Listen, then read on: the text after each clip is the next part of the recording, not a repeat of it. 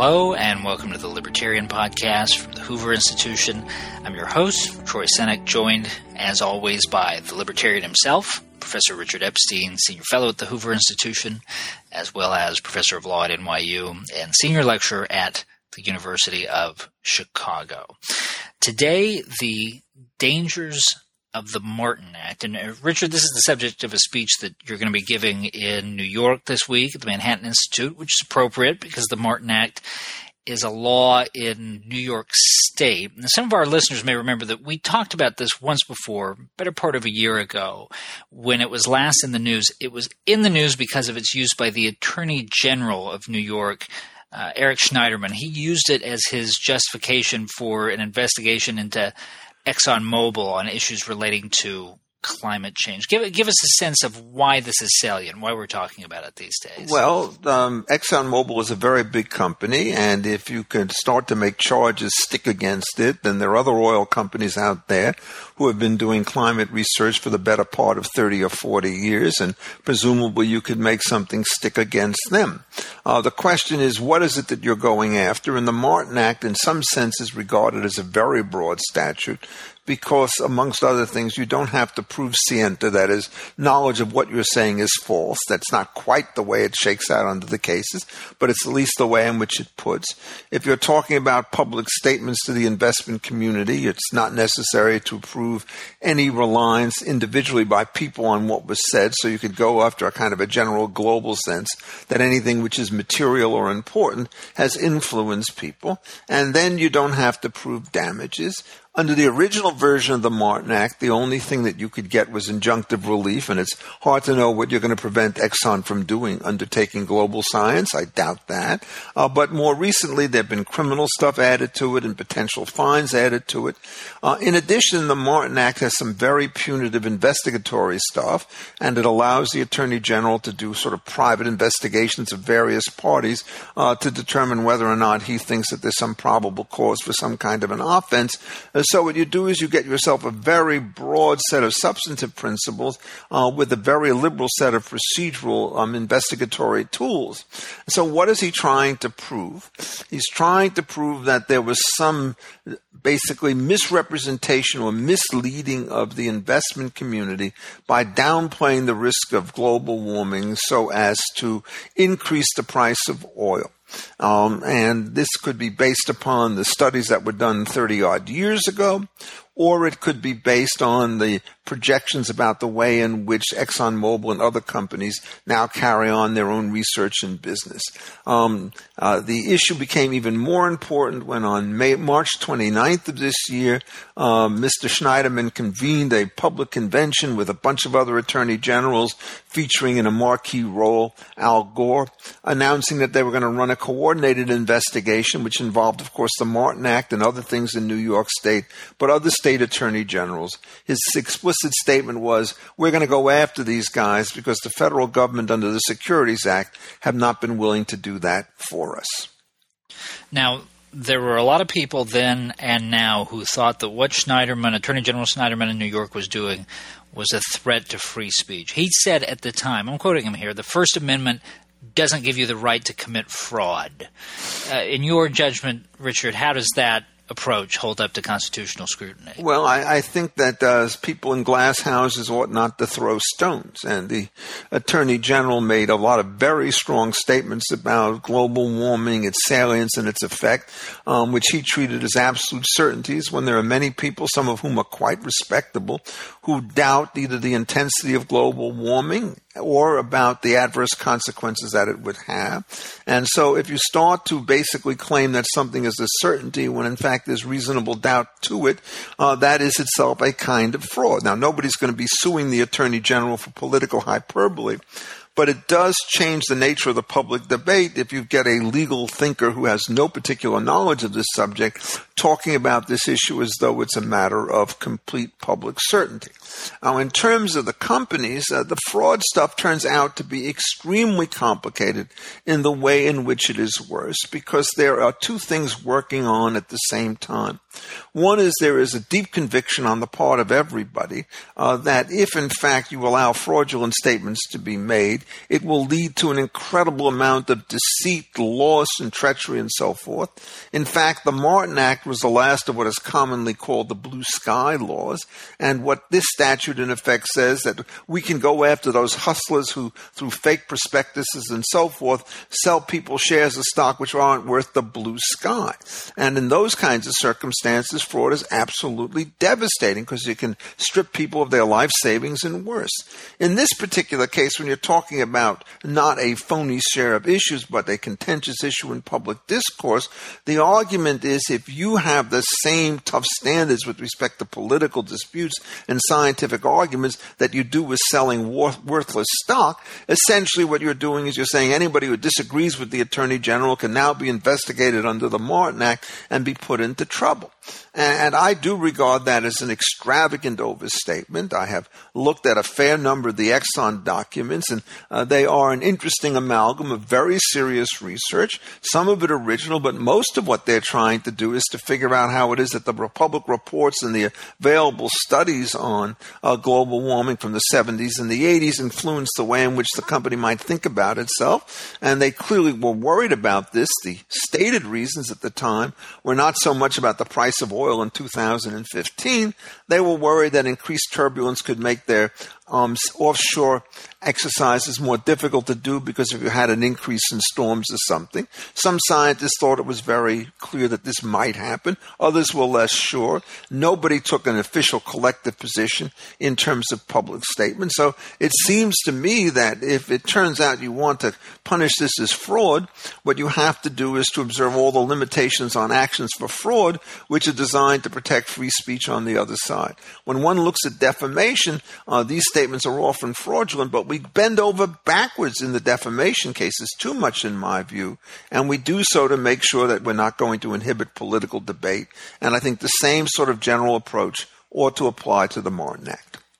Richard, we have listeners in 49 other states, some of whom are probably wondering right now why they should care about this sort of loosey goosey law in, in, New York. How would you answer that? Well, I think it's a very fair question. And in one way, I would answer them is as follows is that the rules of engagement in other states may differ a little bit here and there in terms of the investigatory powers that those people have. Uh, but the Martin Act, in many of its features, is entirely shares a lot in common with other kinds of statutes, its definition of materiality and all the rest of that stuff, what kinds of statements are important, uh, the limitations against treating as statements of fact, matters of opinion, matters of prediction, and so forth. All of those things are there. And so what happens is the same things could happen in other states without the Martin Act if you have very aggressive attorney generals.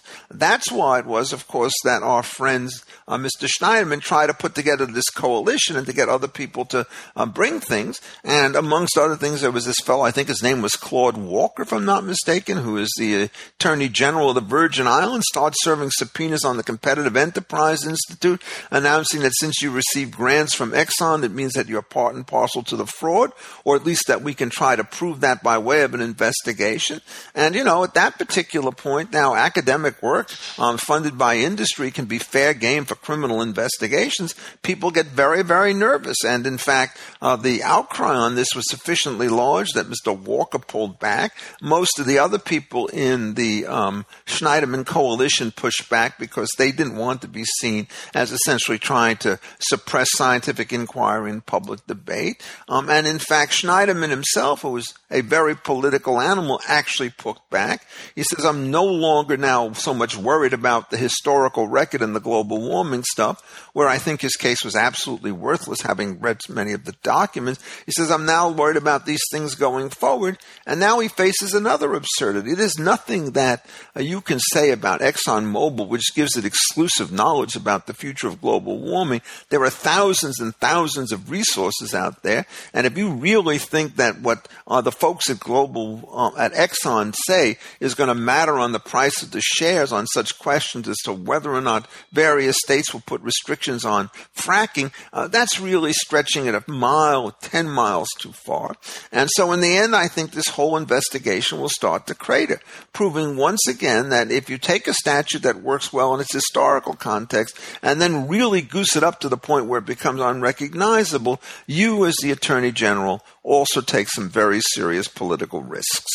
Let's actually discuss the office of State Attorney General for a moment, because Richard, there's an argument to be made that there are perverse incentives for people in that position to be activists because it enhances their visibility and their chances at higher office down the line. And you've seen this in New York with Schneiderman and um, with several of his predecessors, but probably most notably in recent years, Eliot Spitzer. Yeah, who does this in spades. I mean, unbelievable. You've seen it in not under the Martin Act, obviously, but you've seen it in California with Kamala Harris, who's running for the U.S. Senate this year, and Jerry Brown, who's now the governor there, refused to carry out what would usually be considered a pretty basic responsibility of the AG in defending the ballot measure there, where voters approved prohibiting gay marriage. Yep. And actually, one more. If you, if you look at the U.S. Senate, the member there who's been the most aggressive in trying to make a case similar to Schneiderman's and going after climate change skeptics is Sheldon Whitehouse from Rhode Island, who used to be the Attorney General there. With all that in mind, do you have to do you have to just look at state AGs and say, look, it's it's politics and ambition comes with the territory, or should we actually be thinking about reforms that can more narrowly define that role?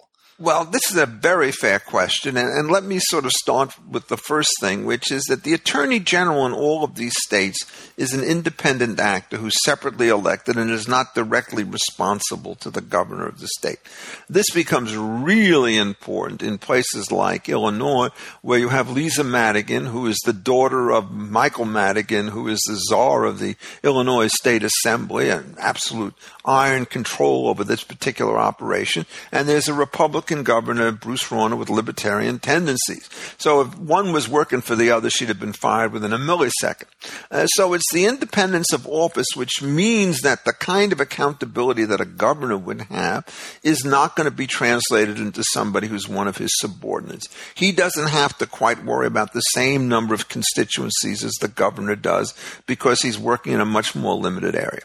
Uh, the other joke that people make about attorney about attorney generals is they say that AG stands for aspiring governor, and that many of them, like Spitzer, are running for this, and they believe that the way in which you win is to get enough publicity uh, so that you can stand out from the crowd of other aspirants for the same offer who may not have this particular thing. So I think there are some real dangers there. Now, how does one start to deal with all of this? I mean, it turns out it's extremely difficult to do that by trying to change the uh, content of the Martin Act. I mean, I think it would be welcome if one reduced the amount of discretion uh, that the uh, commissioner or the Attorney General had in enforcing it uh, by the kinds of ex parte investigative proceedings that he's allowed to use. Uh, but if you wanted to simply scale it back and until it be the same thing as the SEC, uh, that's not going to solve the problem if you have a very aggressive person. You know, the woman Mary Jo White, I guess her name is, who's in charge of this organization, you know, she is very much in favor of having all sorts of criminal prosecutions be done before administrative judges inside the agency, and that's been upheld wrongly in my view, by the Second Circuit. And so you now have an enforcement agency discharging an adjudicative function. I don't want that pattern at the federal level or at the state level. I mean, it is kind of ironic that the, all of these statutes, which are overbroad, like the Martin Act, work just fine if there is an informal understanding on the parts of the attorney general that they're not going to go after things that weren't the kinds of things that inspired the passage of the statute in the first place. So if you go after worthless stock put out by fly by night um, uh, promoters, nobody's going to get upset. And the other odd area in which this stuff works is a New York nightmare. All the laws that relate to the conversions of um, rental apartments to condominiums or co-ops are covered by the Martin Act as well. And in those kinds of cases, it works tolerably well. Um, there may be some abuses in some cases, but some not. But when you start doing this in much more global terms, as it has been done in this particular case by our good friend Schneiderman, then everything goes off off the rails. Here, there's been a political response, and I think basically he's going to fold his tents. The comparison between the arrogance that he exuded in the March 29th hearing and the sort of uh, strategic retreats that have been taking place in the last couple of years, in the last couple of days and weeks, is, I think, really quite clear. He did overreach in my view, and I don't think that this is the kind of thing or the kind of judgment that would be reached only by apologists for big corporations. There are the activist groups out there, of course, who really want to get Exxon for everything they can, but they have methods to do that. There are tweets, you know, and you can start writing all sorts of stuff, and then you have to fight the battle of public opinion, and nobody wants to prevent them from talking, even though some people want to answer what they've said. So I would hope that the Attorney General would pull back from this thing. Uh, I don't expect him to confess error, but just to sort of silently abandon this stuff. And then what happens is the Martin Act can work as it did for many, many years without undue hardship in the kinds of cases uh, that generally do require some kind of oversight in order to prevent very crass forms of fraud. The last thing I want to ask you about is that battle of public opinion that you mentioned a moment ago, because there is a pattern in recent years wherein progressives, some progressives anyway, have not been content to simply debate conservatives where they disagree, but where they've taken the extra step of trying to shut down the debate altogether. You see that here with the climate change stuff. You see that on college campuses. You see that with how the IRS treated conservative groups who were trying to apply for their nonprofit status. There is some debate, Richard, on the right over what the proper response to that is. Some conservatives say you've got to give as good as you get, and if these are the new rules of politics, you've got to turn the tables on the left as soon as you get power. And some say, look, the, the underlying principles of a liberal society are more important. And when we get into power, we have to do the sort of much harder work of trying to restore the old equilibrium and being, to some degree, I suppose, magnanimous, not practicing eye for an eye politics. How do you think about that debate? Well, I'm certainly in the second camp on this issue. I think that to um, engage in the same kinds of bullying tactics uh, runs into the old maxim two wrongs don't make a right, and that if you fight fire with fire in this particular case, you just get a huge conflagration. I think the strategy that one has to have is essentially at least twofold. The first thing is in the current political debate, one strikes back in terms of public speak very harshly against the kinds of activities that take place. And that's true whether you're talking about the grotesque forms of over enforcement of the civil civil rights laws, both in education and employment, which has been one of the great scandals of the Obama administration. All of a sudden, there are many people in universities, even of a liberal bent, who are really very upset about the imperious way in which these kinds of things are put into order. And I also think that you can do what ExxonMobil did, which is, you know, you go into federal court in your own state, in Texas, let us say, and then what you try to do is to enjoin these kinds of activities by saying that they are essentially infringements of First American uh, first freedom of speech. And then what you try to do is you try to investigate the attorney general, and uh, they're trying to get some people in the government to go after him. And now all of a sudden, what happens is when congressional committees want to investigate Mr. Schneiderman, he wants to plead the Tenth Amendment to say that he's absolutely autonomous, which is a dead loser. And so I think that there are counter pressures that should be made, but I think to try and do the same thing to people with whom you disagree is an open invitation for disaster. The strategy strategy that I'm talking about, which is to try to fight with litigation if necessary and with speech in virtually every case, abuses on the other side, is one that does not metastasize. So that when you get into power, you can say, we do as we preached. We do not engage in activities against various climate groups because they say things which are antithetical uh, to what we think to be the true state of affairs. So my own view about all of this is it is a genuine kind of a legal danger uh, there are serious risks in the current situation. My own hope is that at least on the climate change issues, but maybe not anywhere else, um, there is some calming down of the exaggerated stuff. I think Mr. Schneiderman is in retreat, and my hope is that a retreat becomes a rout, and that what he does is try to return to more conventional tasks instead of engaging in this far-flung witch hunt against companies that ought not to be attacked in this manner. All right. Thank you, Richard, and thank you to our listeners. And remember, you can find Richard's weekly column, The Libertarian, by visiting Defining Ideas at hoover.org, and you can follow him on Twitter at Richard A. Epstein. For the Hoover Institution, I'm Troy Senik. Thanks for listening. This podcast has been a production of the Hoover Institution. For more information about our work, please visit hoover.org.